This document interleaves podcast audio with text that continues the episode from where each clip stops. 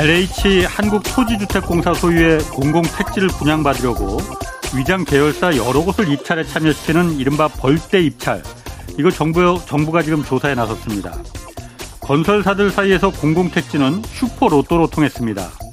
원희룡 국토부 장관은 한 건설사가 벌떼 입찰로 낙찰받은 공공택지에서 벌어들인 이 분양 수익만 1조 3천억 원이라면서 정말 화가 난다 이렇게 말했습니다. LH가 공공사업이란 명분으로 원주민에게서 강제 수용한 그래서 공공택지라 이름 붙인 그 땅을 다시 민간 건설사에 팔아넘겨서 막대한 분양 수익을 남기게 해주는 이 구조가 근본적인 문제입니다. 공공택지를 건설사에 팔지 말고 LH가 직접 시행을 맡고 건설사들에겐 아파트 건설만 맡기면 됩니다. 그게 원래 건설사들이 하는 일입니다. 그렇다고 뭐 아파트에 LH, LH 마크를 붙이라는 게 아니라 시공사에 따라서 뭐 푸르지오나 레미안 같은 아파트 브랜드 붙이면 됩니다. 당연히 훨씬 싼 값에 좋은 집을 국민들에게 공급할 수 있을 겁니다. 원주민들에게서 헐값에 강제 수용한 땅을 다시 민간 건설사에 비싼 값에 되팔고 민간 건설사는 국민들에게 더 비싼 값으로 분양하는 게 이게 무슨 공공사업입니까? 그냥 공공사업이라는 가면을 쓴 공인된 땅 장사일 뿐입니다. 네, 경제와 정의를 다잡는 홍반장, 저는 KBS 기자 홍사원입니다. 홍사원의 경제쇼 출발하겠습니다. 유튜브 오늘도 함께 갑시다.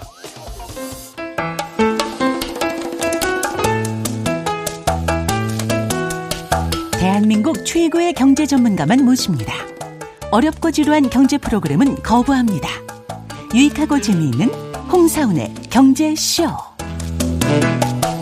네, 애플과 삼성 등 글로벌 기업들이 베트남으로 생산 라인 옮기고 있습니다. 중국에 이어서 세계 공장으로 부상하고 있는 베트남 가능성과 한계 오늘 좀 자세히 분석해 보겠습니다. 곽성일 대외경책 대외경제정책연구원 경제안보전략실장 나오셨습니다. 안녕하세요. 네, 안녕하세요. 그 지난주에 윤석열 대통령이 베트남 국빈 방문했잖아요. 네. 거기서 어, 정상회담에서 포괄적 전략 동반자 관계 이 행동 계획을 채택했어요. 네. 이게 포괄적 전략 동반자 관계라는 게 구체적으로 뭘 말하는 겁니까? 저희들이 포괄적 전략 동반자 관계를 작년 그러니까 우리나라가 포괄적 전략 음. 동반자 관계를 베트남하고 작년 12월 달에 그 베트남 주재 국빈 방문했을 네. 때 저희들이 체결을 했었는데요. 네. 그 전에 저희들이 전략적 동반자 관계였거든요. 그 전략적 동반자 관계라는 건 어. 양국이 서로 전략적 이해를 어. 같이 할 수 있을 때 맺어지는 거예요. 네. 근데 그 당시 저희들이 경제적으로 베트남하고 매우 밀접한 관계를 계속 맺어왔고 지금도 그렇지. 맺어 있잖아요. 예, 예. 그러니까 충분히 전략적 관계를 어. 유지할 수 있었는데 음. 이제 앞으로 저희들 미래 30년을 바라봐야 되는 거잖아요. 베트남하고 관계에 있어서 예. 이미 30년이 됐으니까요. 네. 그래서 미래를 바라보니까 이제 그 전략적 관계를 좀 더 다양한 분야로 넓혀야 되는 게 아니냐. 에 대한 아. 이해를 같이 했고요. 그래서 이제 포괄? 예, 경제뿐만 아니라 아. 사회, 문화, 정치, 예. 외교, 안보 음. 이런 부분까지 협력하자라는 의미에서 이제 포괄적 전략 동반자 관계로 이렇게 음. 저희들이 관계를 격상시켰죠. 아, 이게 경제뿐만이 아니고 예. 아, 그래도 뭐 가장 중요한 건 베트남하고 일단은 경제 협력이 가장 중요한 관계 이겠죠? 그렇죠. 지금 현재 가장 중요한 관계고요. 네. 근데 특히나 저희들이 좀 제가 강조드리고 싶은 부분은 네. 이게 포괄적 전략 동반자 관계를 베트남이 맺은 나라가 보게 되면 인도, 그다음에 중국, 러시아 네. 밖에 없습니다. 그다음 우리나라거든요. 근데 어. 인도, 러시아, 중국들과의 관계를 보게 되면 예. 오히려 안보적인 측면이 강해요. 정치적인 측면과 경제적인 음. 협력보다는 물론 예. 과거에는 정치적 경제적 협력이 예. 강했었죠. 예. 근데 지금은 안보적인 측면이 더 강한 관계가 있거든요. 예. 그래서 우리나라 같은 경우는 경제적 부분에 강한 강점이 음. 있으니까 이제는 경제뿐만 아니라 네. 그 상대 경쟁국이라 할 수 있는 그런 음. 나라들이 가지고 있는 안보적인 부분의 협력도 우리가 이제 좀 더 중점을 둘 필요가 있는 네. 것이죠. 그 중국하고는 중국하고 베트남하고는 그 뭐 남태평양 에서 좀 영토 해양 분쟁도 있고 그래서 사이가 안 좋을 것 같은데 폭 안보적으로도 협력을 맺고 있어요. 그럼 베트남하고 과, 중국이? 예, 과거에 네. 긴밀한 관계를 맺을 수밖에 없었잖아요. 사회주의니까. 예, 예, 그 측면에서 이렇게 이해를 아, 하시면 될 것 같아요. 그렇구나. 특히 남중국해 관련해서 예. 특히 어떻게 보면 베트남은 그 중국에 대해서 좋은 감정을 가질 수 가지지 못할 수밖에 없는 거거든요. 네. 그러니까 저희들이 왜 우리나라가 생각하기에 독도 문제 생각하듯이 네. 베트남 사람들은 남중국해 문제를 바라보고 있습니다. 음. 그래서 제가 작년에 재작년이죠. 베트남 네. 관련된 연구를 하면서 서적을 출판을 네. 했는데 그때 베트남 지도를 늘 일이 있었었어요. 근데 제가 뭐 그런 생각 없이 베트남 학자들과 같이 공동 연구였었거든요. 네. 아무 생각 없이 남중국해 관련된 네. 영토를 빼고 그냥 베트남 본토만 이렇게 넣어가지고 책에 넣었거든요. 아. 베트남 학자가 보자마자 저한테 하는 말이 아. 이러면 베트남에서 출판이 안 된다. 아. 그러더라고요. 그래서 고민 고민하다가 그래서 그 지도를 그렇겠네. 뺐습니다. 아. 빼고 그냥 책으로 아. 그래서 도, 도표 서, 네. 그 도, 표로 만들어서 아. 제가 전달하는 내용을 이렇게 전달했던 적이 있습니다. 어쨌든 이번에 보면은 그 히토류 개발 협력 이게 뉴스로 많이 나왔어요. 그 네. 히토류라는 게 뭐 반도체하고 배터리에 쓰는 핵심 광물이 이제 주목받다 보니까 이게 사실 히토류를 우리나라가 그동안 중국에서 거의 다 그 공급받았잖아요. 그렇죠. 베트남에도 이 히토류가 많이 생산이 됩니까? 어, 생산은 솔직 아직은 안 되고 있고요. 어. 매장량이 많습니다. 매장량이 예, 베트남 북부 지역을 보게 되면 예. 아마 중국이 가지고 아니 전 세계 매장량을 100으로 한다고 하면 예. 중국이 한 80%, 한 70% 정도를 가지고 있고요. 예. 베트남이 한 18% 정도를 예. 가지고 있을 만큼 세계 2위 보호 매장량을 가지고 있는 나라입니다. 예. 근데 문제는 이게 베트남이 아직 그 히토리를 개발할 수 있는 기술이 없어요. 그리고 음. 베트남 그 북부 지역에 분포되어 매장되어져 있는 히토류가 네. 우리 산업에서 많이 쓰이는 중히토류가 아닌 경히토류라고 음. 그러더라고요. 그래서 개발하는 데 네. 있어 가지고 좀 더 높은 수준의 기술이 필요한가 봅니다. 네. 근데 우리 같은 경우는 기술은 있는 반면에 네. 매장되어져 있는 건 없으니까 음. 오히려 베트남하고 협력을 한다고 하면 예. 같이 윈윈할 수 있는 케이스가 되지 않을까 이렇게 아. 생각을 하는데요. 그래서 이번에 어 정상 방문을 통해서 저희들이 예. 핵심 광물 그 공급망 센터를 음. 만들기로 했는데 근데 만든다고 해서 바로 이렇게 가져올 수 있는 건 분명히 아니고요. 시간이 예. 걸립니다. 그래서 아. 좀저 베트남하고 계속해서 저희들이 협상을 통해서 개발하면 또 어떻게 나눠 가질 것인지 또 예. 누가 개발할 것인지 그 아. 기술을 에 대해서 우리 또 어떻게 기술을 또 보호할 수 있을 것인지 이런 것에 예. 대해서도 베트남하고 음. 좀 많은 협력, 협상 이런 게 좀 이루어지지 않을까 이렇게 생각하고 있습니다. 그 히토류라는 게 아, 아까 사실 경히토류, 중히토류 네. 얘기도 하셨지만은 히토류라는 게 대표적인 그야말로 그걸 그게 공해 산업이라서 중국에서도 그러니까 예를 들어서 백이라는 땅을 제가 좀 찾아봤더니 네. 백이라는 그 히토류 광산을 하면 거기서 0.2%만 그걸 뽑아낼 수가 있다는 거예요. 그런데 네. 그걸 땅속에 그냥 황산 암모늄을 잔뜩 음. 집어넣어서 그걸 거기서 녹인 다음에 0.2%만 히토를 뽑아내고 네. 나머지 99.8%가 황산하고 막 네. 곤죽이 된 이걸 그냥 다 갖다 버리기 때문에 네. 그게 뭐 지하순이 강으로 다 흘러 들어가기 때문에 그래서 이제 다른 나라들이 이게 매장돼 있다 하더라도 음. 이걸 개발하기가 굉장히 그 좀 꺼려하는 산업이라고 하는데 네. 그래서 중국은 지금 그래서 의존하고 있고 어, 베트남도 그러니까 아직은 그러니까 그걸 갖다 본격적으로 개발을 생산을 하지는 않는군요. 그러니까 네, 개발에 대한 관심만 있는 거죠. 관심. 네. 그리고 그걸 어. 그 환경 오염 물질이 나왔을 경우 그걸 또 정제해서 예. 또 환경 오염 안 되도록 이렇게 하는 기술도 필요하잖아요. 그러니까. 예. 근데 그런 기술 개발도 우리나라 어떤 우리나라에서 재활용 기술이라는 게 상당히 높기 때문에 예. 환경 문제 부분에 있어 가지고 그런 부분에서도 아. 협력해 나갈 수 있지 않을까 이렇게 음. 지금 보고 있고요.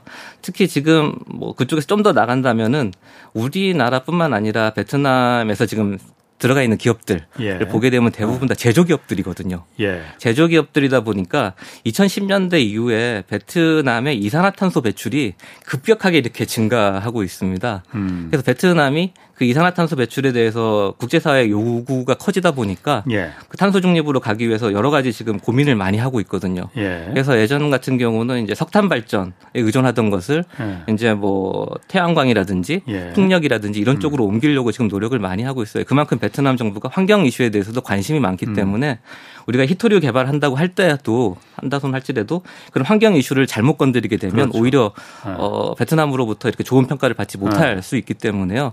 이번에 만들어지는 센터를 통해서 네. 그런 다양한 문제에 대해서 네. 같이 고민하면서 네. 이렇게 천천히 시간을 두고 이렇게 나아가야 될 것으로 생각을 하고 있습니다. 그렇죠. 그러니까 아까 말했듯이 그냥 그 황산 암모늄을 잔뜩 그 쏟아 부어서 거기서 조금만 이제 추출하는 건데 그걸 갖다 그러면 나머지 이걸 환경 오염 물질을 패, 그 처리하지 않고 그냥 베트남 땅에 다 갖다 버리고 그렇죠. 한국 이것만 뽑아간다면 네. 당연히 베트남 사람들이 당연히 욕을 하겠죠. 예, 예. 우리와의 관계도 어. 지금 좋지만 음. 그런 일이 벌어진다면 오히려 그러니까. 안 좋아질 수 있죠. 또는 어쨌든 히토류를 우리가 중국에 의존하는 부분이 워낙 막 커서 이것 때문에 지금 중국 의존돼서 좀 베트남을 이용해서 벗어날 수 있을지 않을까 뭐 그런 그 목적도 있는 것 같은데 아까 말씀하셨듯이 베트남에 묻혀 있는 게 경히토류잖아요. 예. 가벼운 히토류라는 거. 예, 물론 그것도 중요하긴 합니다만은 그거보다는 요즘 그 전기차나 이런 데서 쓰는 거는 중히토류, 예. 무거운 히토류 거기서 뭐라더라? 디스프로슘? 이름도 어려운데. 저도 모르겠습니다. 그 이게 굉장히 연구 자석이 필요한 예. 그건데 그거는 거의 중국이 예.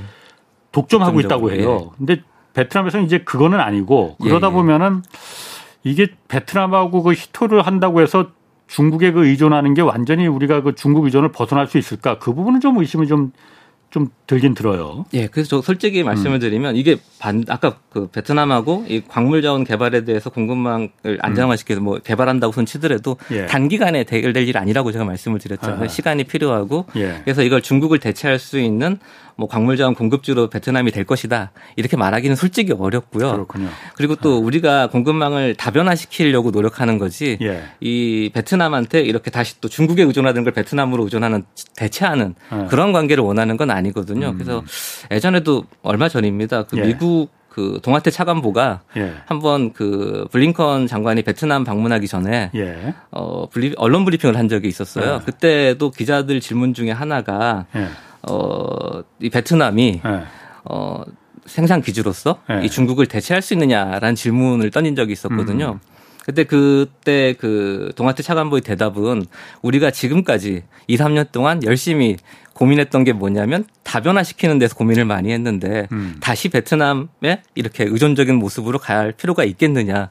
오히려 아. 더 많은 협력 파트너가 많이 아. 남아 있으니 오히려 예. 협력 파트너를 더 많이 만드는 게 낫지 않느냐. 그렇지만 음. 베트남은 공급망의 한 중요한 핵심 축으로서 핵심 어, 허브로서 음. 중요한 기지다. 예. 이런 게 그건 인정해야 된다라고 음. 얘기를 했었거든요. 그만큼 음. 우리도 마찬가지 stance를 가지는 게 맞는 것 같아요. 음. 어느 한 나라에 그러니까 중국에 의존적인 걸 한 나라로 예. 이렇게 대체하는 게 아니라 그렇죠. 다양한 나라로 아하. 가능한 한 최대한 예. 이렇게 좀 어, 넓혀놓는 게 예. 공급 기지를 넓혀놓고 또 생산 기지를 넓혀놓고 예. 조달받는 고지, 어, 조달받는 조달처를 넓혀놓는 것이 예. 앞으로 우리의 그 안정적인 공급망을 유지하는 데서 더 도움이 될 것이다 음. 이렇게 생각을 하고 있습니다. 맞습니다. 그러니까 중국에 여태까지 의존했던 걸 완전히 중국에서 베트남이나 다른 나라로 완전히 그러니까 흔히 말하는 몰빵으로 해서 그냥 다 옮기는 게 아니고 예, 예. 다변화해서 예. 이쪽에서 잘 안 되면은 저쪽에서 그러니까 공급받고 이렇게 예, 예. 그걸 이제 그 중에 하나의 기지로 이제 베트남을 생각하고 있다. 예. 음. 이번에 또 그리고 제 그 대통령이 가서 경제뿐만 아니라 아까 이제 포괄적이라고 했으니까 안보 협력도 강, 이 강조했잖아요. 네. 해양 안보와 방산 분야에서 어, 안보 협력 전략적 공조를 확대한다 이렇게 했어요. 네. 어, 베트남하고 어, 뭐 그렇게 가까운 나라는 아니잖아요. 거리상으로. 그렇죠. 어떤 부분이 안보적인 문제에서 협력이 될 수 있을까요? 아까도 말씀드렸었는데 어. 남중국해 문제라고 어. 보시면 돼요. 이 예. 남중국해는 베트남의 대외 정책에 있어서 핵심 이익이거든요. 음. 근데 우리나라가 한 번도 이 베트남이 남중국해 문제를 국제사회에 이야기할 때 한 번도 이 베트남 편을 직접적으로 든 적이 없습니다. 우리나라가 예, 원론적인 예. 어, 이야기만 저희들이 했었거든요. 예. 원칙적인 이야기, 그렇죠. 그, 그런 아. 이야기를 항행의 자유란 이런 원칙적인 이야기만 예. 했었는데 이 베트남한테 우리가 요구하는 것도 우리 우리나라의 또 핵심 이익이라는 거 어떻게 보면 남북 문제잖아요. 예. 그 베트남한테도 어떻게 북한 문제에 대해서 우리 편을 좀 들어줄 수 있게끔 예. 요구를 하려면 예. 우리도 당연히 베트남한테 베트남의 핵심 이익에 부합하는 음. 남중국해 문제에 대해서 우리도 어느 정도 이렇게 어좀 동조하는 모습을 보여야 될 필요가 있다고 저는 생각을 하거든요. 그래서 예. 그런 의미에서 봤을 때 이 해양 협력이라는 게 예. 상당히 중요한 부분을 차지한다고 생각을 합니다. 직접적으로 예. 우리가 어, 남중국해는 뭐 베트남 거야 아니면 남중국해는 중국 거야 뭐 이렇게 얘기를 하기보다는 음. 오히려 해양 협력을 통해서 좀 더 베트남에게 그런 해양 역량을 가, 갖추게 해줌으로써 지원해 줌으로써 예. 베트남 스스로 남중국해에 대한 입지를 좀더 어, 이렇게 나타낼 수 음. 있도록 음. 역량을 강화해 주는 게 예. 어떻게 보면 우리가 나아갈 방향이 아닐까. 그게 좀 안전한 방향이 아닐까 이런 생각을 어. 하거든요. 그래서 그런 의미에서 봤을 때이 예. 외교 안보 협력에 있어서 이 해양 안보 협력 음. 이게 상당히 이번에 중요한 어, 부분이었다라고 생각을 할 수가 있을 것 같습니다. 그러니까 우리가 어떤 군사적인 지원이나 협력을 직접 하는 게 아니고 베트남이 예. 스스로 지킬 수 있게끔 그 역량을 키워주는 거. 예. 그리고 어. 해양 안보라는 여러 가지 부분이 있거든요. 예. 환경 부분에 대한 것도 있고 예. 또 방산 협력에 대한 부분도 분명히 있습니다. 그래서 우리나라 어. 같은 경우 옛날에 그 군안에 대한 것도 분명 들어가고요. 그 재, 재난이 아, 닥쳤을 경우에 예, 예, 그걸 예. 해결하는 아. 방안에 대한 지원도 더 들어갈 예. 수 있고요. 그다음에 뭐 마약거리라든지 이런 아. 부분에 대한 음. 해상에서 이루어지는 것들에 대해서 예, 예. 감시 활동한다든지 이런 아. 것도 충분히 우리가 역량 강화시켜 줄 수 있는 부분이 있기 때문에 그런 부분들에 대해서 어, 협력할 필요가 있고요. 2017년이었나? 18년으로 제가 기억하는데 우리나라도 그 초계함이라 그러죠. 태역 예. 함정 두 척을 예. 베트남에 이렇게 지원한 적이 있었던 것으로 기억을 하거든요. 그러니까 퇴역한 거. 예, 예. 직접 그러니까 멀쩡한 그러니까 아직 퇴역하지 않은 걸준 적은 없고요. 네. 그러니까 퇴역함을 줘가지고 네. 스스로 이제 그걸 운영할 수 있는 능력을 갖게끔 저희들이 따로 그 훈련을 시켜줬던 것으로 저는 기억을 하고 있습니다. 아, 그래요? 예. 아, 베트남이 그래도 군사적으로는 경제적으로는 몰라도 군사적으로는 그래도 꽤 되는 나라인 줄 알았는데 그렇게 우리나라 퇴역함을 받을 정도로 그렇게 큰 어. 어. 아직은 경제적으로 어. 우리나라보다는 많이 부족하니까요. 음. 그리고 이런 것도 있어요. 베트남이 군사적으로 봤을 때 무기 네. 같은 경우는 거의 러시아한테 의존하는 게 컸었거든요. 그렇겠죠. 그래서 2000년대 들어서 베트남이 무기 수입한 걸 보게 되면 한 80% 이상이 예. 어, 러시아제 무기였어요. 예. 근데 이제 뭐 러우 전쟁, 러- 러시아 우크라이나 전쟁을 아. 하면서 이제 베트남 스스로도 느꼈겠죠. 러시아 무기가 약간 좀 문제가 있구나. 예. 그러면서 어. 이제 솔직히 어. 요새 K 방산이 상당히 유명하잖아요. 예. 대외적으로 봤을 예, 때. 요즘 우리나라 핫하죠. 예, 어. 우리나라 방산 물자에 대해서 예. 관심을 가질 수밖에 없고 예. 좀더 그런 부분에 있어서 협력을 요청하고 있지 않나라는 생각을 하고 있습니다. 그래서 어, 무기 같은 거래 이렇게 보게 되면 이 데이터상에서 나타나는 건데요. 한 2017년부터 한 5년 정도 데이터를 모아보니까 우리가 베트남에 베트남이 우리나라한테 있어가지고 한 무기 수입국으로 한 8위 정도 랭킹을 하고 있더라고요. 근데 이건 좀 저희들이 수출입 데이터에 잡히는 게 아니기 때문에 네. 저도 이게 그 금액이 얼마인지는 모르겠습니다. 근데 이게 스톡홀름 어디 연구소인가요? 뭐 무기 예. 그 무기를 다루는 뭐 연구소가 있는 것으로 아는데 예. 거기서 지수를 개발하더라고요. 예. 그 지수 가지고 이렇게 보니까 예. 그 정도 위치에 있더라고요. 그러니까 한국이 베트남에 무기를 수출하긴 수출하는데 뭐 아직은 그러니까 미약한 수준이군요. 그러면. 예, 예. 미약한 수준이지만 그럼 이번에 그럼 그 베트남 가서 정상들끼리 음. 그런 부분에 대해서도 좀 협력이 좀 얘기가 있었나요? 그럼 방산 수출에 대해서? 제가 협상장에 있지는 않아서 모르겠지만 아, 예. 아, 있었을 거로 저는 생각합니다. 아. 베트남이 오히려 관심을 많이 뒀을 것으로 생각을 합니다. 그래서 그런 쪽에서 베트남이 러시아 무기를 상당히 지금 수입을 줄이고 있거든요. 예. 줄이면 대체할 곳을 찾아야 되잖아요. 예, 예. 근데 대체할 만한 곳 중에서 우리나라처럼 가성비 좋은 무기를 수출하는 나라가 예. 없기 때문에 예. 아마 내부적으로 그런 요청이 분명히 있었고 예. 그런 데 대한 뭐 이야기가 있지 않았을까라고 추론을 하고 있습니다. 그렇군요. 이번에 그리고 갔을 때 그 윤 대통령이 그 동행한 기업인들 많았잖아요. 그 중에서 70% 정도가 중소 벤처 스타트업이었다고 하는데 예. 베트남이 뭐 그러니까 대기업들 같은 경우에는 거기 생산 기지로서 베트남을 이용하기 위해서 대기업이 진출하는 건 몰라도 중소 벤처 기업들이 여기도 베트남이 기회가 됩니까? 여기 뭐 중소 벤처 기업들이 거기를 생산 기지로 뭘 하려는 건 아닐 것 같고. 요번에 간 기업들을 한번 면밀히 그 기업들을 면면을 한번 볼 필요가 있는데요. 음. 예. 예전에 아까 제가 얼핏 언급했었는데 우리나라가 여태까지 베트남이 진출한 기업들을 보게 되면 네. 어, 대부분이 다 제조기업들이었어요. 그러니까 그렇죠. 대기업들이 어, 들어가고 또 네. 협력업체가 따라 들어가면서 이 제조기업들이 들어갔었는데 요번에 같이 들어간 그 같이 갔던 그, 그 공, 업체들, 중소기업들, 음. 업- 협력 업체들이 어, 종사하는 기업들을 보게 되면 예. IT라든지 아니면 문화 콘텐츠라든지 의료라든지 네. 다양한 이 서비스업 부분들이 많이 들어갔습니다. 그래서 제조업 부분에서 조금 문제가 생겨서인지는 모르겠지만 음. 요번에 약간 좀 업종을 다각화시켰다라는 예. 생각이 좀 들어요. 그래서 오히려 베트남과의 협력에 있어서 지금까지 제조업 부분에 집중을 했다 그러면 이걸 이제 좀 더 한 단계 고도화해서 네. 예. 다양한 분야의 협력으로 다양한 분야의 기업 간 협력으로 음. 확장시켜 나가려는 게 아닌가라는 생각이 들고요. 예. 또한 가지 저희들이 또 제가 제가 지금 이건 주목하는 건데 예. 예전에도 제가 베트남에 진출한 중소기업들이 겪는 어려움에 대해서 한번 제가 조사를 한 적이 있었는데 예. 대부분 대기업에 비해서 정보력 부분 또 네트워크 부분 이런 부분에서 좀 문제가 있었었거든요. 음. 예.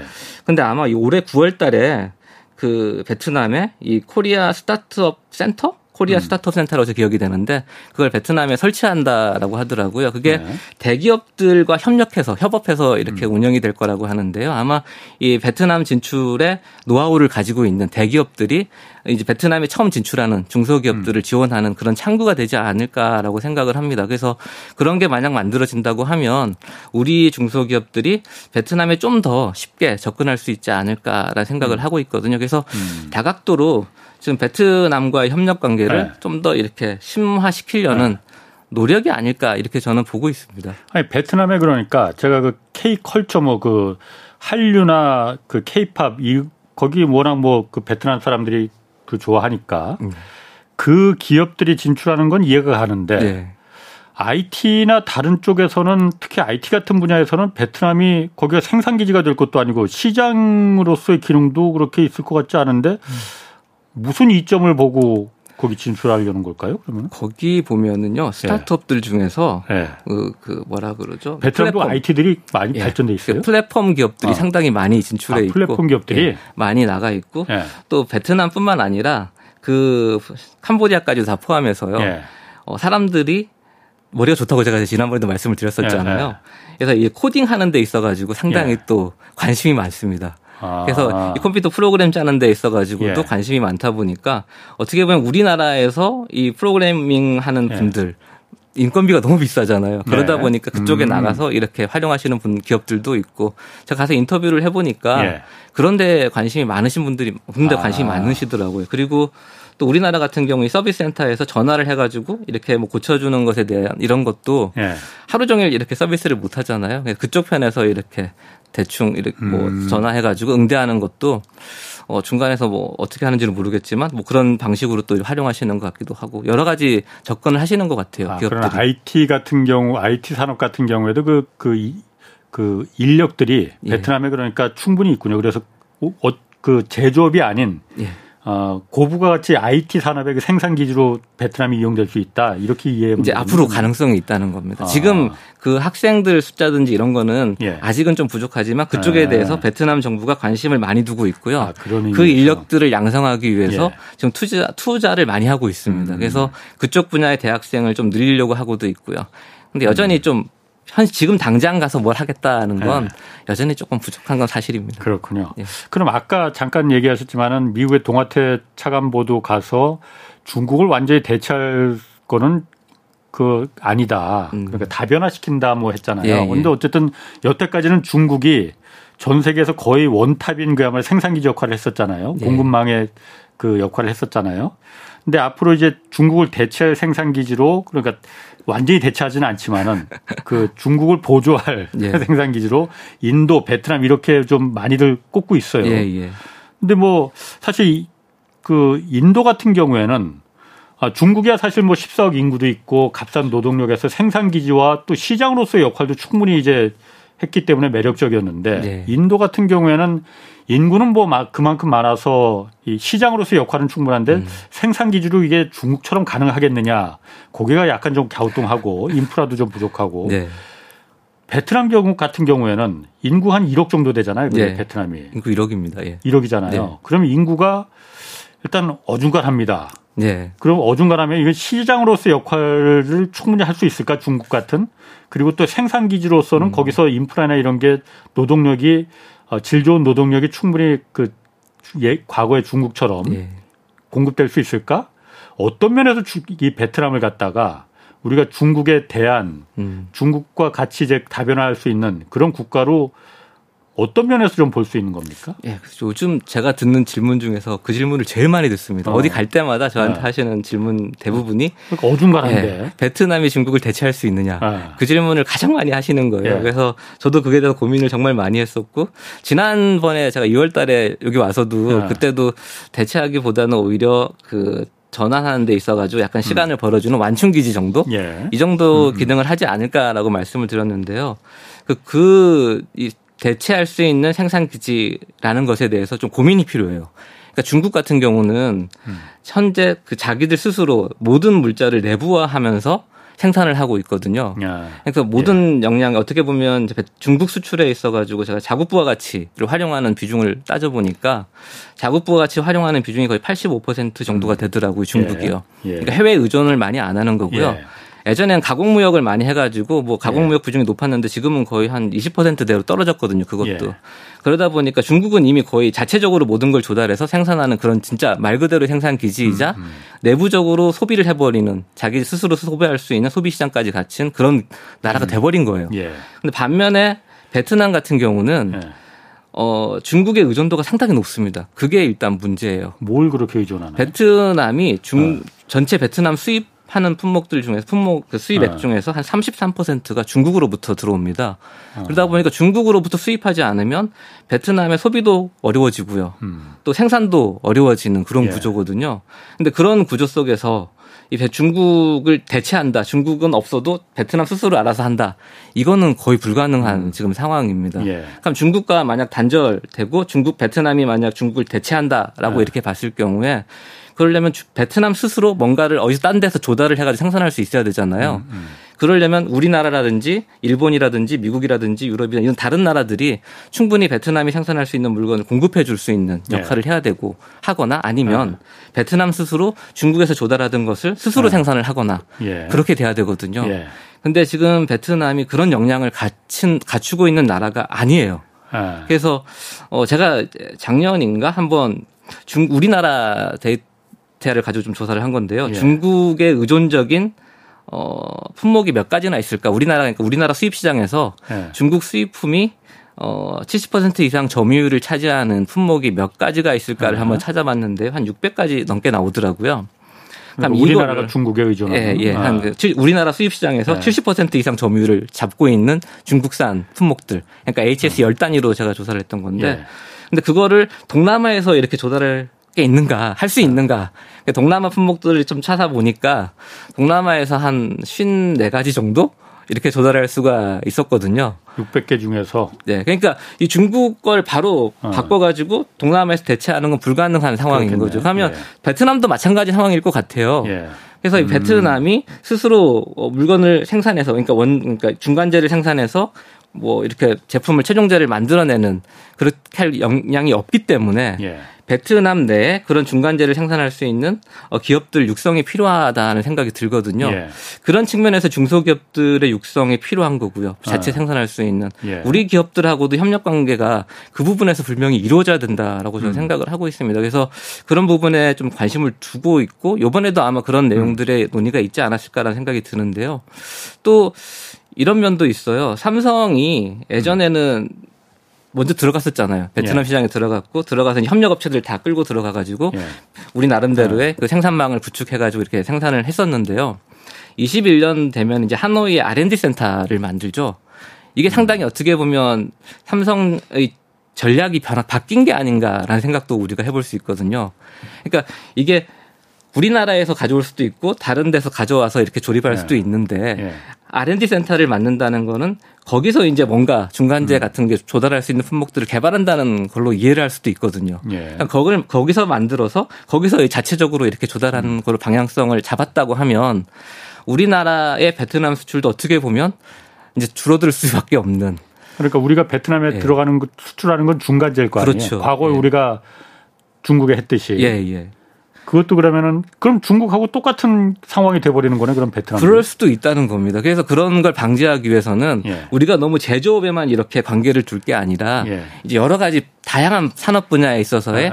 협력도 확대해야 되고 예. 그런 분야에서 우리가 더 그 지배력이란 표현은 좀 그럴지 모르지만 네. 그런 영향력을 유지할 수 있는 예. 그 공간들을 많이 확보해 둘 필요가 있다라는 거죠. 그래서 어. 우리가 너무 제조업에만 이렇게 함몰되어서는 이제 예. 안 되고 예. 이제 다양한 분야의 협력이 필요한 어. 단계로 넘어가고 있다 이렇게 보는 게 맞는 것 같아요. 그러니까 그게 아까 말씀하셨듯이 예. IT 산업이 벤처나 스타트업들이 베트남 가서 그쪽에 고급 두뇌들을 이제 사용할 수 있는 이용할 수 있는 네. 그런 인프라도 그 중에 하나가 될 테고 예, 예. 그렇지만 어쨌든 우리가 베트남을 주목하는 이유는 생산 기지로서의 역할이잖아요. 네, 예. 근데 그 부분이 그러면은 벌써 어 벌써 그러니까 이제 시작도 하기 아, 하지 않았는데 중국과 중국과 비슷한 상황이 나타날 수도 있다. 그 부분을 우려하시는 겁니까, 그러면? 지금 당장은 아니죠. 아. 지금 당장은 아니지만 가까운 미래에 그런 일이 아. 벌어질 수도 있기 때문에 네. 그러니까 베트남에서도 자국 기업들의 육성에 대해서 어, 많은 강조를 지금 하고 있거든요. 그러니까 그렇겠죠. 예전에도 네. 우리 기업들 진출해서 우리 기업들이 활동할 때이 예. 베트남 정부의 가장 큰 불만이 뭐였냐면은요. 예. 베트남 기업들의 불만입니다. 어떻게 예. 보면은 왜 우리 베트남 기업들을 한국 기업들의 생산망에 포함시켜 주지 않느냐. 이런 거였거든요. 네. 근데 내용을 보게 되면 베트남에서 우리나라 기업들이 조달해서 쓸 수 있는 품목들이 없었어요. 아. 품질 수준이 안 되고 예. 납기도 맞추지 못하고 음, 음. 그렇기 때문에 우리가 사용을 할 수가 없었거든요. 예. 근데 점점 점점 이제 그런 요구가 어느 정도 계속 베트남 정부에서 이제 나오다 보면 우리 예. 기업들이 그 수긍할 수밖에 없는 거죠. 특히 예. 베트남에 진출해 있는 우리 대기업들이 수긍을 할 수밖에 없게 되는 예. 거고요. 아. 그런 어 일종의 대응 중에 하나가 이런 R&D 센터 같은 게 만들어지는 거라고 저는 생각을 하거든요. 음. 그래서 그런 걸 생각해 볼 때 이제 우리가 너무 이렇게 안일하게 아 지금처럼 보내서 중간재를 보내서 음. 거기서 조립만 해서 보내면 뭐 생산하면 끝날 거야 이렇게 생각해서는 더 이상 안 된다는 거죠. 음. 그래서 베트남보다 한 단계 더 우리는 높은 수준으로 가야 되는 거고요. 예. 우리한테 이제 더 이상 좀 필요 없는 것들은 과감하게 그쪽에 넘겨줄 건 넘겨줘 음. 수 있어야 되는 거고요. 그래서 음. 뭔가 지금 어 새로운 전환점, 전 전환점이라고 네. 지금 생각을 하는데 그런 지금 양국 관계의 경제 협력에 있어서 그런 음. 전환점에 지금 와 있다. 라는 생각을 하고 있습니다. 근데 분명히 중국하고는 음. 달라요. 음. 중국 같은 경우는 경제적 억압이라는 표현을 많이 쓰고 있잖아요. 저희들이 그렇듯이 좀 강압적인 걸 tool을 많이 쓰고 예. 또 우리 어, 외국 기업들에 대한 차별적인 조치도 어느 정도 있었고요. 예. 근데 베트남은 예. 그런 조치를 할 수 없거든요. 네, 지난번에도 제가 말씀드렸었는데 베트남의 대외 개방도가 작년 같은 경우는 거의 180%였습니다. 그러니까 어.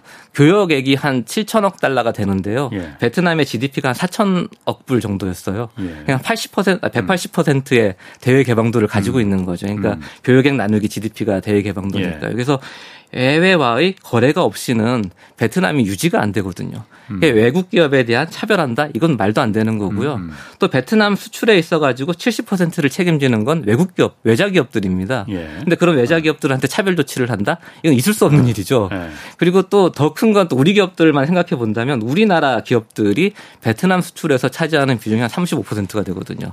음. 예, 그만큼 차지하고 있는 엄청난 우리 나름대로 영향력을 발휘할 수 있는 곳이 베트남이기 때문에 예. 미리 우리가 영향력을 가지고 있을 때 예. 우리 나름대로의 전략을 짜서 이렇게 조정을 할 음. 필요가 있다는 겁니다. 아. 나중에 이제 시간이 지나고 나서 예, 예. 다른 경쟁 기업들이 들어와가지고 경쟁국들이 들어와가지고 우리나라의 비중이 줄어들고 나서 이제 그걸 조정하려고 하면 음. 늦는 거죠.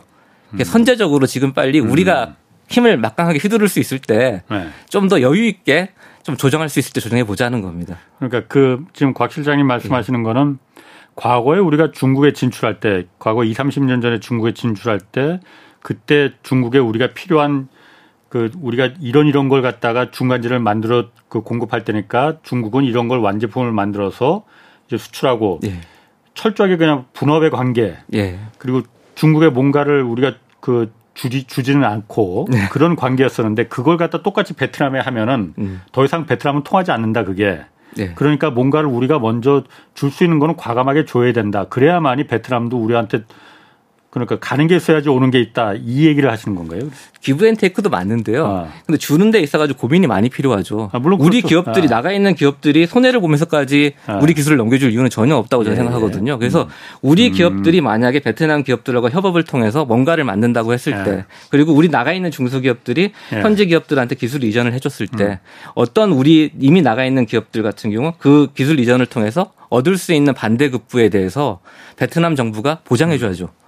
그런 것에 대한 요구가 분명히 필요하다고 저는 음. 생각하거든요. 그러니까 그렇죠. 그런 게 분명히 이루어져야 되는데 네. 어, 그런 노력 들이 아마 지금쯤 이렇게 지금 계속 저도 작년 같은 경우 이제 30년을 맞이해서 예. 베트남 관료들을 많이 만났었거든요. 음, 음. 계속 그 이야기를 했었습니다. 그래서 음. 그 이야기를 하면서 베트남 정부도 그 부분에 대해서 인식을 하고 있을 것으로 저는 생각을 합니다. 음. 그래야지만이 베트남도 생산 역량을 키울 수 있고요. 예. 그래야 우리 기업들도 마음 놓고 베트남에서 활동을 할 수가 있는 거죠. 예. 과거 중국과 같은 그 노, 경험으로다가 접근하면은 잘 안 되겠군요. 그렇죠. 중국처럼 저희들이 네. 가만히 있다가 그냥 베트남도 어, 그걸 다 봤었을 다 테고. 봤죠. 예. 네. 그래서 우리도 만약에 어, 중국처럼 가만히 있다가 어느 날 중국이 저렇게 하는 네. 것처럼 베트남이 할 거야 이렇게 할 게 아니라 우리가 미리 선제적으로 치고 나갈 네. 필요가 있다는 거죠. 그래서 베트남 같은 음. 경우는 네. 어, 가장 좋은 게 뭐냐면 CPTPP라든지 RCEP이라든지 이런 대외 개방을 많이 하잖아요. FTA를 통해서요. 예. 그럼 다양한 그 CPTPP 같은 걸 체결할 때도 그 규범을 수용을 한 거거든요. 예. 이번에 IPF에도 지금 베트남이 참여를 하고 있고 예. 공급망 협상 같은 경우는 이미 5월 말에 타결을 봤어요. 예. 그럼 그 규범을 어느 정도 이제 베트남이 수용을 해야 되거든요. 그냥 그런 규범들을 수용하는 데 있어 가지고 베트남이 그 규범을 수용하지 않겠다. 라고 해버리는 순간 더 이상 외국 투자 기업들이 베트남으로 음. 들어갈 수가 그렇죠. 없습니다. 예, 예. 중국하고는 분명히 스탠스가 다른 거죠. 예. 그런 부분을 우리는 활용할 필요가 예. 있는 거죠. 그래서 그런 규범을 만드는 데 있어 가지고 예. 우리 정부도 계속해서 베트남 정부한테 요청을 해야 되고 요구를 해야 음. 되는 거죠. 음. 너희들이 이런 규범을 만들지 않으면 우리라의 관계가 지속될 수 없을 것이다라는 음. 걸 계속해서 얘기해야 되는 거고요. 예. 그런 부분에 있어서 협력을 강화하기 위해서 예. 뭐 여러 가지 다른 부분에 대한 협력 넓혀 나갈 필요가 있는 거고요. 예. 그 베트남이 어쨌든 시장으로서 우리가 중간재를 거기 공급하는 그 시장으로서의 역할도 어 중국이 지금 잘 안 되니까 그게 중국이 네. 섭 이제는 한국 필요 없이 그냥 중국이 다 할 수 있어 이렇게 돼버린 상태가 돼버리니까 우리가 그 중간재를 갖다가 베트남에 공급해서 베트남에서 지금 완제품을 생산하는 음. 그 구조도 지금 여의치 않은 게 예. 지난달에 그러니까 베트남 수출이 굉장히 줄었더라고요. 예. 중국도 줄었지만 베트남도 역시 많이 줄었더라고요. 이거는 어떻게 해석을 해야 되는 겁니까? 그럼? 베트남의 대세계 수출을 한번 어. 볼 필요가 있어요. 네. 그러니까 베트남의 지금 아까 대외 개방도가 높다고 제가 말씀을 예. 드렸잖아요. 베트남의 대외 수출을 보면 올해 그러니까 1월부터 4월까지 네. 데이터를 제가 확인했었는데요. 예. 어, 한 12%가 줄었습니다. 전년 대비. 예, 전 작년 1월부터 4월까지 보다 예. 올해 1월부터 4월까지가 음. 베트남의 대세계 수출이 한 12% 13%가 줄어들었어요. 음. 근데 그 줄어든 품목들 중에서 예. 우리가 가장 많은 영향력을 미치고 있는 게 전자제품 생산이라든지 아니면 예. 휴대폰이잖아요. 예. 그 부분이 가장 많은 비중을 차지하고 있는데 베트남 수출에 있어 가지고 예. 근데 휴대폰 수출이 베트남의 휴대폰 수출이요. 한 대세계 수출이 16% 17%가 줄어들었더라고요. 그리고 어. 전자제품의 수출도 거의 10% 가까이가 줄어들었습니다. 예. 그러니까 그러다 보니까 우리나라가 베트남의 중간재 그 부분에서 음. 중간재를 보내서 세계로 수출하는 부분이 음. 컸었는데 이게 연결되어져 있는 거죠. 예. 베트남 수출이 안 되다 보니까 어. 우리가 베트남으로 보낸 수출도 줄어들고 아. 그러다 보니까 한국의 베트남 수출도 한 어, 올 1월부터 4월까지 한 25% 줄어드는 네. 그런 모습을 또 보이더라고요. 음. 그래서 근데 이게 좀 수출만 문제가 아닌 것 같아요. 제가 보면 수입도 같이 줄어들고 있는 게 더큰 그러니까 문제인 것 같아요. 베트남이 그러니까 대, 다른 나라에 수출하는 양이 줄어든다는 거는 예. 구조적인 문제 때문에 줄어드는 거야 아니면 전 세계적으로 그 휴대폰이나 전자제품 그 소비가 줄어서 그런 거예요. 그러니까 아, 제 생각에는 구조적인 중국도 계속 늘, 중국은 예. 계속 늘고 있지 않아요? 구조적인 요인보다는 경기적 요인이 좀 어떻게 보면 큰 것 같아요. 아. 그러니까 이게 작년 하반기부터 베트남 수출이 줄기 시작했거든요. 예. 베트남의 대사계 수출이 작년 하반기부터 줄기 시작해서 조금 걱정을 했었습니다. 그러니까 베트남의 주요 수출 품목을 보게 되면 예. 전자제품이라든지 휴대폰 아니면 의류라는 이런 봉제 가공업들 아. 이런 것들이거든요. 예. 근데 의료 봉제 가공부터 먼저 보게 되면 네. 어 EU라든지 미국이 가장 큰 시장이었는데 예. 그 나라들의 경기가 안 좋아지면서 특히 예. 그 코로나 19 팬데믹을 겪으면서 어, 재고가 많이 쌓였나 봐요. 예. 그 부분에 대한 수입이 확 줄어버렸어요. 예. 그 부분에 종사하던 우리 기업들이 상당히 많이 있었는데 그 우리 기업들도 상당히 많은 타격을 받았었거든요. 예. 그런 부분이 있고요. 음. 또 휴대폰 부분도 마찬가지입니다. 휴대폰도 이 EU라든지 미국의 수요가 줄어든 것 같더라고요. 그래서 음. 그쪽에서 수출이 안 되면서 어, 문제가 좀 생겼고 아. 전자제품도 마찬가지고 그래서 데이터를 쭉 보다가 제가 느낀 건데 미국하고 EU에서 수입이 가장 많이 큰 폭으로 줄었고요. 음. 오히려 중 베트남이 중국으로 수출하는 품목에 있어서는 중국 수출하는 것에 있어서는 그렇게 많은 영향이 없었어요. 유지를 하고 있더라고요. 음. 일정 부분 유지를 하고 있어서 그 데이터를 보면서 제가 느꼈던 게 오히려 우리가 이제 베트남을 통해서 중국을 수출하는 중국으로 수출하는 게 어떨까? 베트남을 통해서. 예, 그래서 오히려 그러니까 베트남 예전에 중국이 어떤 걸 수출하는 거예요? 그럼 거기도 중간재로 수출하는 건가 그러면요? 중간재 교육도 분명히 있는 것 네. 같고요. 아마 좀 제 생각 우리나라 기업들이 생산하는 전자제품이라든지 예. 이런 게 수출이 많을 거예요. 음. 그래서 데이터를 제가 명확하게 그 품목을 다 확인해 보지는 음. 못했지만 음. 베트남 수출 품목이 그런 거기 때문에 예. 그런 쪽에 수출이 많을 거라고 저는 생각을 하고 있는데요. 그래서 예전에 중국이 아, 미국이 했던 말이죠. 중국의 우회 수출 기준으로 베트남이 기능하고 있다라고 예. 미국이 음. 베트남을 한번 몰아세운 적이 있었는데요. 그걸 한번 우리가 되짚어서 우리, 음. 오히려 우리가 베트남과의 관계를 이용해서 예. 베트남은 솔직히 중국과 미국 사이에서 해칭을 잘하고 있거든요. 음. 이쪽 편도 안 들고 저쪽 편도 안 들어요. 실리 위주의 어, 정책을 펼치고 있기 때문에 아시안 국가들이 지금 다 그렇잖아요. 예.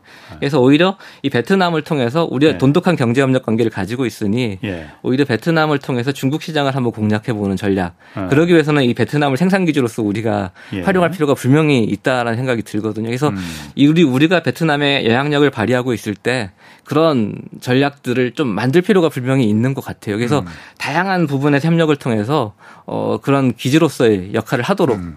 어, 좀 전향적인 접근이 필요하지 않나라고 생각을 음. 하고 있습니다. 그럼 지금 지난달에 그러니까 베트남 수출이 좀 이렇게 줄어들고 그러는 거는 그렇게 뭐 우려할 만한 그런 상황은 아닌 거예요, 그러면은? 그렇게 보기에는 아닌가? 아, 이게 그러니까 저는 그렇게 보고 있어요. 그러니까 베트남 수출이 네. 줄어들어서 우리나라 수출이 줄어든 건 당연히 중간재가 안 들어가기 때문에 그런 거기 네. 때문에요. 베트남이 다시 수출을 늘린다고 하면 예. 회복한다고 음. 하면 다시 회복할 거다라고 음. 저는 바라보고 있거든요. 예. 워낙에 양국 관계가 네. 돈독하고 예. 또이 베트남은 우리가 음. 아직 베트남의 그 우리로부터 조달하는 품목들을 자체적으로 생산할 수 있는 영향이 없습니다. 예. 그렇기 때문에 저는 가능할 거다고 생각을 하고 있어요. 그래서 어 지금 대세계 그러니까 미국하고 EU 쪽에서의 경기가 좋아지고 음. 예. 좀 지금 어 중국도 마찬가지입니다. 중국도 경기가 회복이 돼야 되는데 어 조금 지금 좀 회복세가 좀 더딘 것으로 지금 나타나고 그렇죠. 있어서요. 예. 그런 부분에 있어서의 좀 회복이 어, 진행된다고 네. 하면 음. 어, 수출이 다시 회복할 수 있지 않을까 이렇게 지금 바라보고 있습니다. 구조적 요인은 그래서 아니다. 아직은 음. 그러니까 베트남 스스로 만약에 우리나라에서 생산하는 중간재를 생산하는 역량을 다 갖춰버렸다. 이러면 이제 그런 구조적인 요인이 돼버리겠죠. 그거는 뭐, 이제 큰 고민이 필요하죠.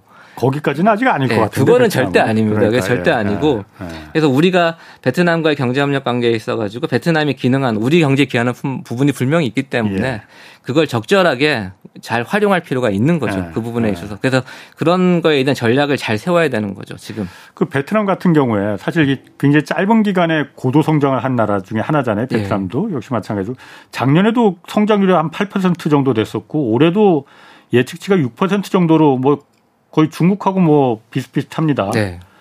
근데 지금 말씀하신 대로 올해 전반기에 그렇게 1분기에 그렇게 수출이 어 좀 죽을 수 없으면은 네. 그런 성장률도 좀 그 만만치 않겠네 그러면은. 예, 그래서 원래 작년 1분기 때 원래 네. 대부분 그러니까 베트남 같은 경우 예. 1분기 성장률보다는 이제 뒷부분으로 갈수록 음. 성장률이 높아지는데요. 예. 작년 1분기 같은 경우 한 5.5% 정도 성장을 했었어요. 예. 근데 올해 1분기 성장률을 보니까 3.3%더라고요. 예. 작년보다 확실히 성장률이 많이 떨어졌죠. 예. 그렇지만 전체적으로 봤을 때 아마 예. 지금 베트남 같은 경우는 어 최근 들어서 관광 산업이 좀 다시 어 부흥을 맞고 있습니다. 음. 그래서 요즘 베트남 여행 가는 네, 사람 많습니다. 우리나라 분들 많이 아, 가시잖아요. 어, 네. 중국 분들도 또 중국 베트남으로 또 많이 여행을 가시고 있거든요. 네. 그래서 그런 것들 나타나고 있어서 이 베트남이 관광 산업에 또 의존하는 부분 상당히 또 큽니다. GDP에서. 어. 그럼 내수가 다시 좀 더 그런 부분에 살아난다고 하면 예. 어느 정도 이제 경기가 살아날 것이다고 생각을 하고 있고요. 예. 또이 이제 우리 베트남의 상품을 이제 체중제를 수입해서 쓰던 음. 이 선진국들 뭐 미국이라든지 EU에서 다시 수입을 늘린다고 하면 음. 어, 베트남 경기가 다시 좀 좋아질 거라고 지금 생각을 하는데 그게 아마 하반기쯤으로 음. 저는 바라보고 있는데요. 그렇게 되면 베트남 전체적으로 한 5.5%는 성장하지 않을까. 음. 낮은 성장률은 절대 아니거든요, 그게. 그렇죠. 그렇죠. 아, 그래서, 예, 그래서 5.5% 그러니까 음. 베트남이 원래 당초에 작년 말에 발표하기엔 6.5% 성장할 것이다. 이렇게 음. 자기들 스스로 발표했었는데요. 예. 솔직히 작년에 8% 성장은 네. 약간의 기저 효과도 분명히 있습니다. 음. 그 전년도에 코로나 팬데믹으로 인해서 예. 워낙 성장률이 안 좋았거든요. 예. 근데 보통 베트남 성장률이 한 6에서 7% 수준이었었어요. 네. 그걸 생각해 보면 5.5%뭐 이 정도 성장률 네. 한다고 해서 그게 낮은 네. 성장률이다라고 얘기하기는 음. 좀 어려울 것 같고요. 그래서 음.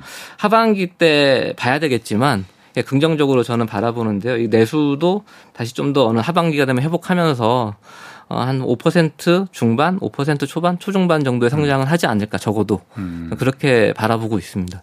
아까도 잠깐 말씀하셨지만은 어, 베트남 같은 경우에 중국하고 마찬가지로 공산당 일당 체제 그 사회주의 국가 예. 둘딱은 공통점이지만은 네. 두 나라 다 어쨌든 중국은 어, 사실 외국 기업들이 들어갈 때 그 어떤 그 합작 비율이나 이런 네. 거에서 굉장히 많은 그 어, 일종의 불합리한 부분이 많이 있었단 말이에요. 예, 예. 그 중국에 물론 철저하게 그야말로 유리하게 음. 공산당이 이제 그 조정을 했고 뭐 그걸 욕할 수는 없을 겁니다. 자국 국익이 우선이니까 뭐 싫은 싫으면 들어오지 마 이렇게 해버릴 수 있으니까는 네. 그렇지만은 베트남 같은 경우도 중국하고 똑같은 사회주의 국가인데 아 훨씬 더 대외 에 대해서 좀 많이 열어놓는다고 하셨잖아요. 예, 아까 예. 뭐 작년 같은 180%를 뭐 열었다고 하지만 180%의 대외 개방도. 아, 대외 개방도를. 예, 예, 예, 이 경제 운영 경제 정책의 운영 방향에 있어서는 중국하고 좀 많이 다릅니까 그러면은?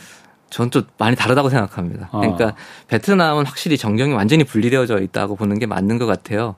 그러니까 베트남의 지도자들이 예. 정치적으로는 예. 뭐이 공산당을 숭배하고 또 예. 공산당이 제일이라고 생각을 하지만 예. 공산당 유지가 제일 중요하다고 생각을 하지만 경제적으로 봤을 때는 실리가 가장 중요하죠. 어. 그래서 어 베트남 공산당 서기장이었던 그 응행푸종 서기장도 예. 작년에 그 시진핑 3기 출범할 때 바로 출범하자마자 바로 갔었다고 제가 말씀을 드렸었잖아요.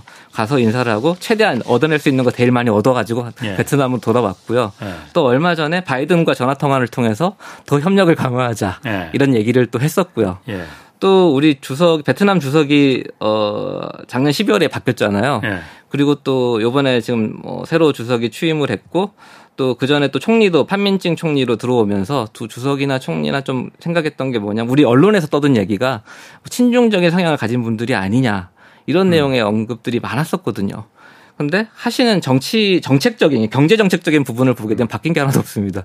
음. 오히려 더 대외 개방을 더 확대하려고 하고 있고 음. 투자를 유치하려고 노력을 하고 있거든요. 예. 그런 면에서 봤을 때는 분명히 베트남과 아, 중국은 어. 구별할 필요가 분명히 있다라는 생각이 들고요. 예.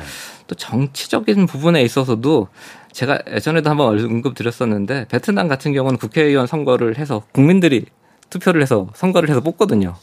그분들이 또 이렇게 모여가지고 어, 어. 또 어, 법도 만들고 이렇게 하는 체제를 가지고 있는 반면에 아, 그런 중국의 예, 중국의 전인되는 간접 선거잖아요. 예. 완전히 좀 다른 예. 부분이 있어서 예.